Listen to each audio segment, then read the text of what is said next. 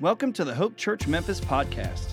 To learn more about Hope and our weekend worship opportunities, visit hopechurchmemphis.com. This week's stirring message comes from our women's ministry director, Pastor Hannah Attaway. Well, there are uh, just not a whole lot of he- heroes in our world, are there? We're, we're celebrating um, Veterans Day this week, which is a wonderful time to celebrate our heroes. But I don't know if y'all have noticed, it feels like we're running a little low around here sometimes on the hero category. Um, and the more you learn about one of your heroes, this is the problem, the greater the chance that you'll discover that they weren't quite as heroic as you thought they were. And the Bible has lots and lots of heroes, and it has lots of anti heroes as well. And because they were real people who really lived in real history, most Bible characters, characters are a pretty thorough mix of heroic and not so heroic. Have you noticed that in your Bible time? But every once in a while, every once in a while, there's someone who stands out from the rest. And I have my favorites, like Jael, uh, you might not have heard her name before. Uh, she was the woman who defeated a king who had attacked the people of God. What she did was she lured that king into her tent, and when he asked for water, she's like, Have some warm milk. And then she covered him with a blanket, and then while he was taking a nap, she drove a tent peg through his head. Yeah, that's in the book of Judges. So um, she's not in the Precious Moment Story Bible, is she, guys? I've met a lot of Hannahs and Elizabeths and Deborahs but I've only met one girl named after Jael in my entire life. But tonight we're going to be talking about Caleb. Most of us know about Joshua, if only from the story of Jericho, you know, and the walls came a tumbling down, you know. But standing right behind Joshua the whole time is this guy named Caleb. Joshua was Moses' right hand man after Moses led God's people out of slavery from Egypt. And when the Israelites first approached the promised land where God was leading them, Caleb was chosen as a representative from the tribe of Judah, while Joshua was the representative from Ephraim to go and spy out the land along with 10 other guys from the other 10 tribes. Their job was to give a scouting report to the rest of the people. Although the enemies in the land were big and strong, the fruit was even bigger and sweeter. And Joshua and Caleb pled with the Israelites to take possession of the land that God promised to give them. But the other 10 spies scared the royal bejeebers out of the Israelites, and they refused. Now, I'm just saying, my homegirl Jael would have been like, give me or meet my hammer. You know what I mean? She'd have been like, let's take it. But she probably hadn't been born yet. Her story is in a later book called Judges. Um, it's not a happy book, especially for women. I don't recommend it for like light devotional reading, but uh, it is an important book all the same. But the voices of the 10 spies who were scared of losing to the Canaanites, they drowned out the voices of Caleb and Joshua. And in verse 8 of our passage tonight, Caleb retells that part of his story, saying, my brothers who went with me caused the people to lose heart, but I followed the Lord my God completely. The phrase there is cause the hearts of the people to melt. Joshua and Caleb saw all the same things that the other 10 spies saw big enemies with big weapons, right? But their hearts didn't melt because the Israelites refused to take the land God promised to give them after miraculously bringing them out of Egypt, Caleb and Joshua had to wander with God's people through the wilderness for 40 years while all of their friends died off. Now, in tonight's story, it's 45 years later. Why does 85 year old Caleb, 85, why does he say, Give me my mountain?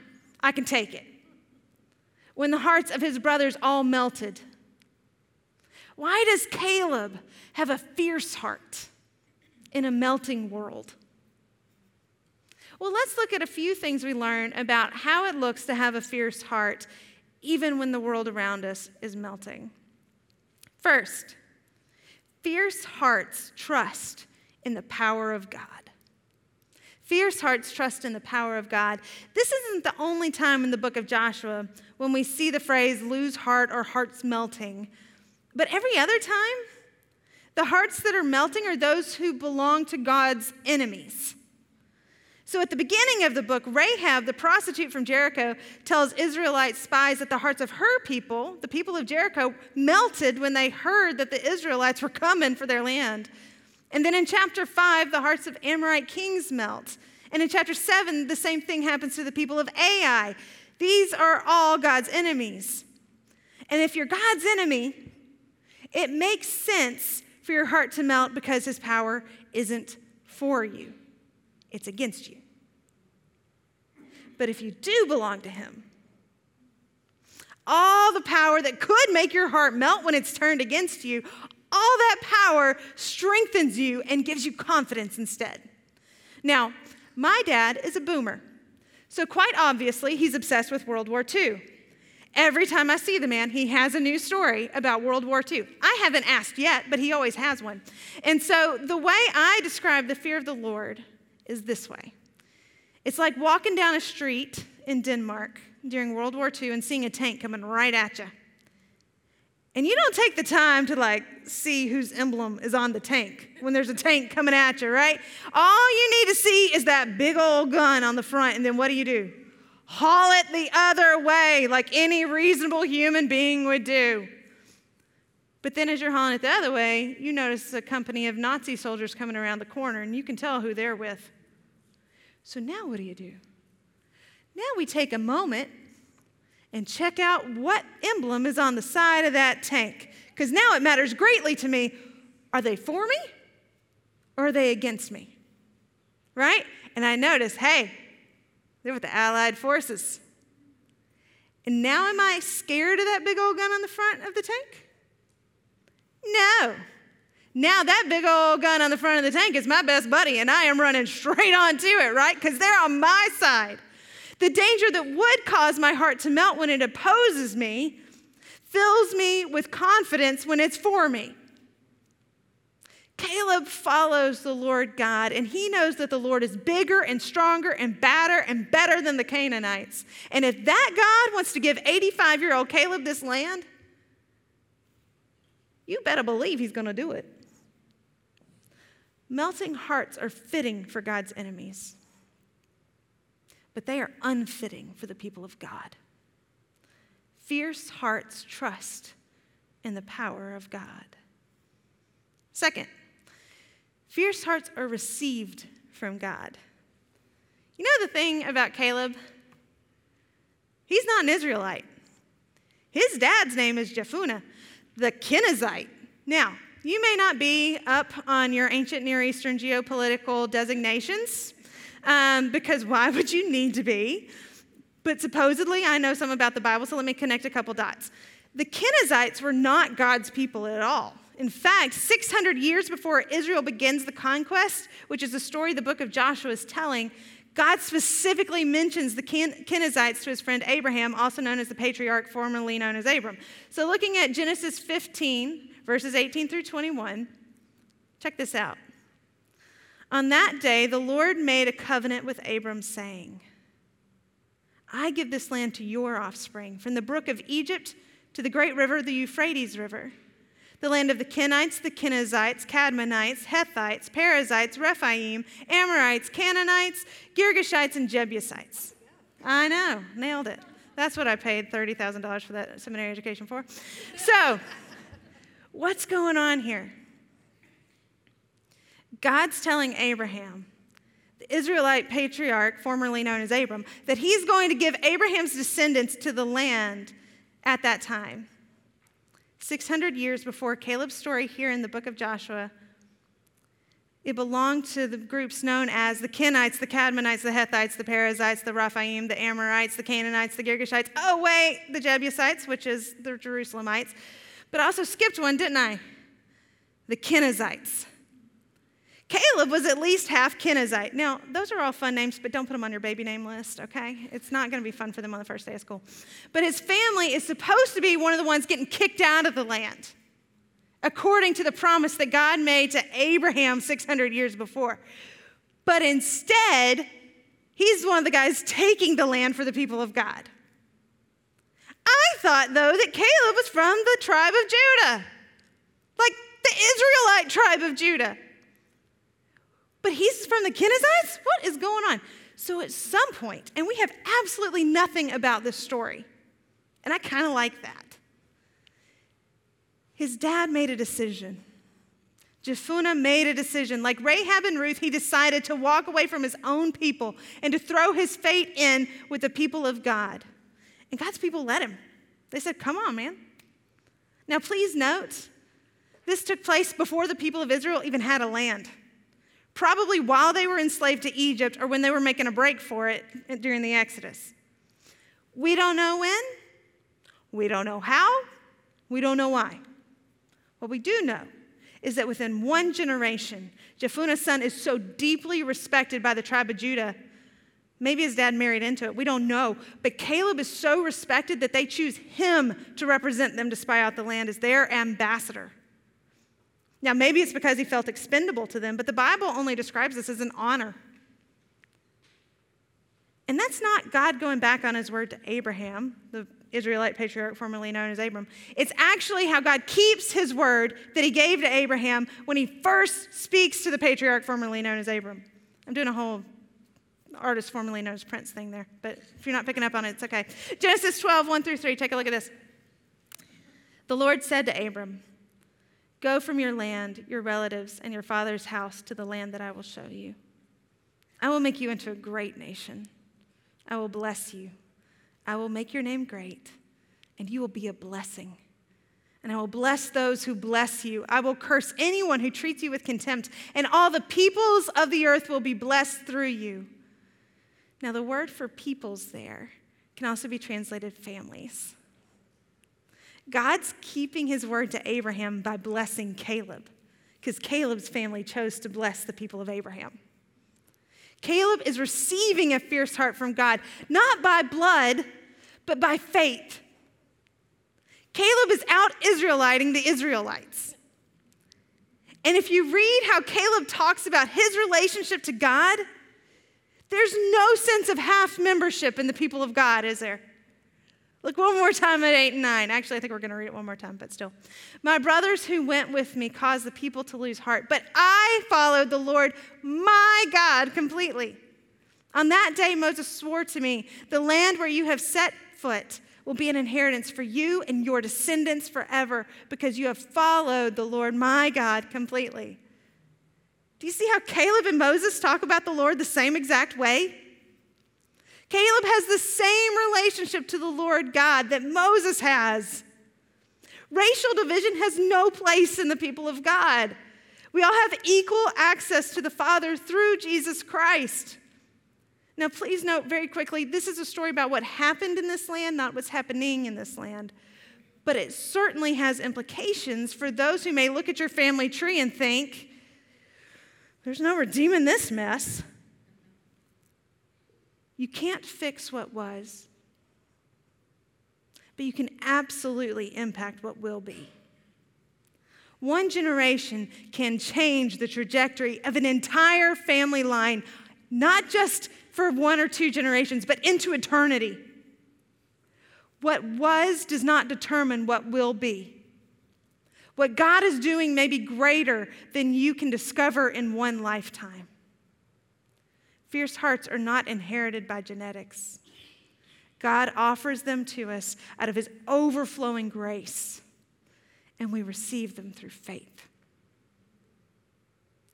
Third, Fierce hearts focus on the faithfulness of God. Now, there are at least two ways to tell any story. So, look again at how Caleb tells his story. As you see, the Lord has kept me alive these 45 years as he promised, since the Lord spoke this word to Moses while Israel was journeying in the wilderness. Here I am today, 85 years old. I'm still as strong today as I, the day Moses set me out. My strength for battle and for daily tasks is now as it was then. Now give me this hill country, the Lord promised me on that day. Because you heard then that the Anakim are there, as well as large fortified cities. Perhaps the Lord will be with me, and I will drive them out, as the Lord promised. Now, how long was Caleb stuck in the wilderness because the people his dad left everything for wouldn't trust God? 45 years. Now, a couple people around here who shan't be named have called me about 40. No, no, I am 39 years old. You understand? And I will be in my 30s until 11:59 p.m. on July 23rd. At midnight on July 24th, I will turn 40. And every minute between now and then, that's my 30s. And every one of them count. You hear what I'm saying? How many minutes did Caleb spend from 40 years old to 85 years old waiting for God to fulfill his promise? Not a few. In fact, I did the math. And assuming these very round numbers that Hebrew typically uses are about right, there were 23 million plus minutes between the time God promised Caleb the land and the time Caleb received the go ahead to take it. That's a lot of minutes of waiting. And not like pleasant waiting either. This is not like waiting room with a coffee maker waiting. Wandering through the desert waiting, wilderness waiting, homeless waiting, war waiting, the same meal every day for 40 years waiting. And all that time, he's the guy behind the guy. I mean, what's Joshua got that Caleb doesn't got? Is his faith lacking? No. Is he physically weak? Apparently not at 85. He's still working it. And I mean, he can give a speech. Have y'all noticed that? This man can give a speech. Caleb is strong and he's faithful and eloquent, and he's got people behind him. And he's number two guy? Caleb has some reasons he could be bitter but he's not. His heart is just as fierce as it's ever been because his focus is on the faithfulness of God, not on his own disappointments. And here he is, just as strong at 85 as he was at 40, and rearing to go against mighty enemies because he believes that this land belongs to God. That means that it's God's to give to whomever he pleases and God promised to give it to Caleb. Caleb's heart is still fierce because Caleb knows whom he has believed and he is persuaded that he is able to keep that which he has committed unto him until this very day. Fierce hearts focus on the faithfulness of God. And finally, fierce hearts follow God completely. Now, this one falls into the easier said than done category, right? But this passage twice tells us why Caleb was able to take possession of the land and why God promised him this inheritance in the first place because he followed the Lord his God completely. No, he wasn't born Israelite, but he followed the God of Israel completely, which is more than you can say for a vast majority of the natural born Israelites in biblical history, right? Rahab the prostitute from Jericho wasn't an Israelite either. But when push came to shove, her faith was in the God of Israel, in his power over all human weakness. And that faith defeated every other loyalty that fought for her heart.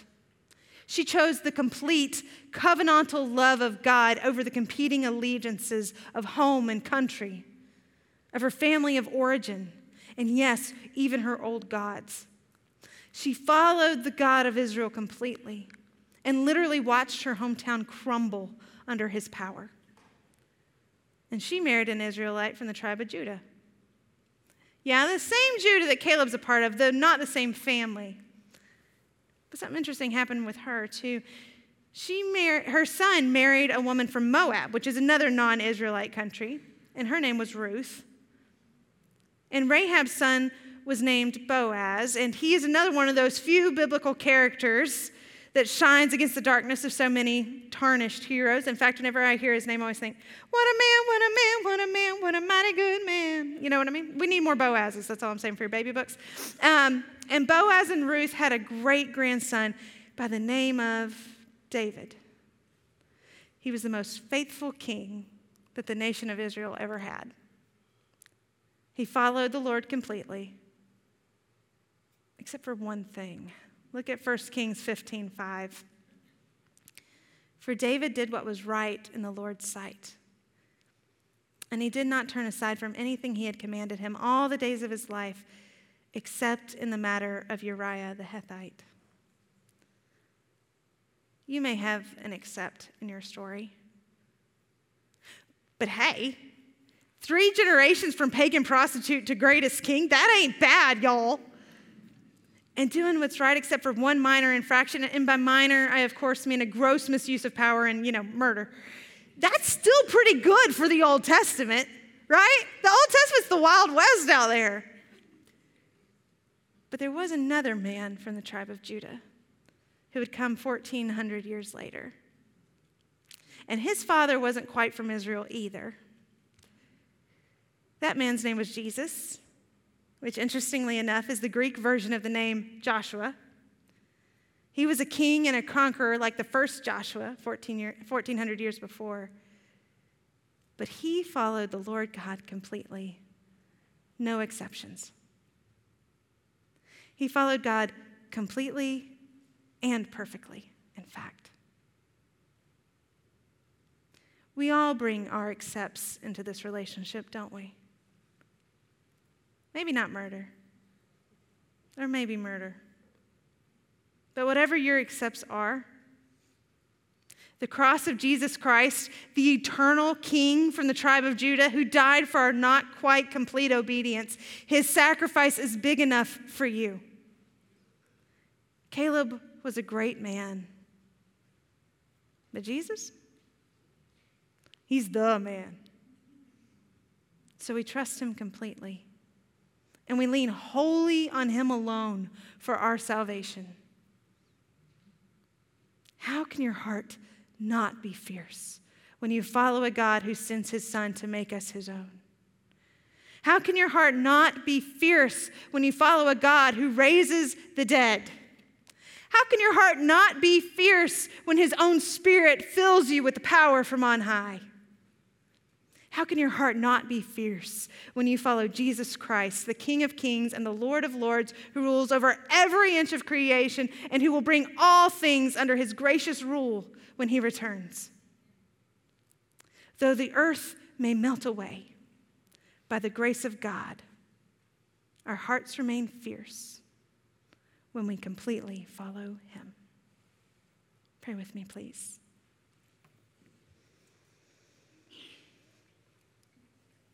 God of Israel, God of Caleb, Father of Jesus Christ, we come to you now. Grateful for your faithfulness through generations. Thankful for those who've gone before us in faith, who leave us a legacy of obedience in faith. And we pray, God, that you will give us fiercely obedient hearts For any tonight who do not yet know you, we pray. Reveal yourself in clarity and in beauty and in power, that we may worship you completely, serve you totally, and follow you daily. You are worth it. You're worth everything we have. So we pray tonight delight in the worship of your children. We're broken, but we're yours. And we pray these things in the name of Jesus Christ, your Son. Amen. Thanks for listening to the Hope Church Memphis podcast. I'm Daniel Openeisen, musical worship director. If you were encouraged by today's message, hit subscribe wherever you stream your podcast. To experience previous messages, videos, and our live worship service, Visit our YouTube channel and follow us on Facebook, TikTok, and Instagram.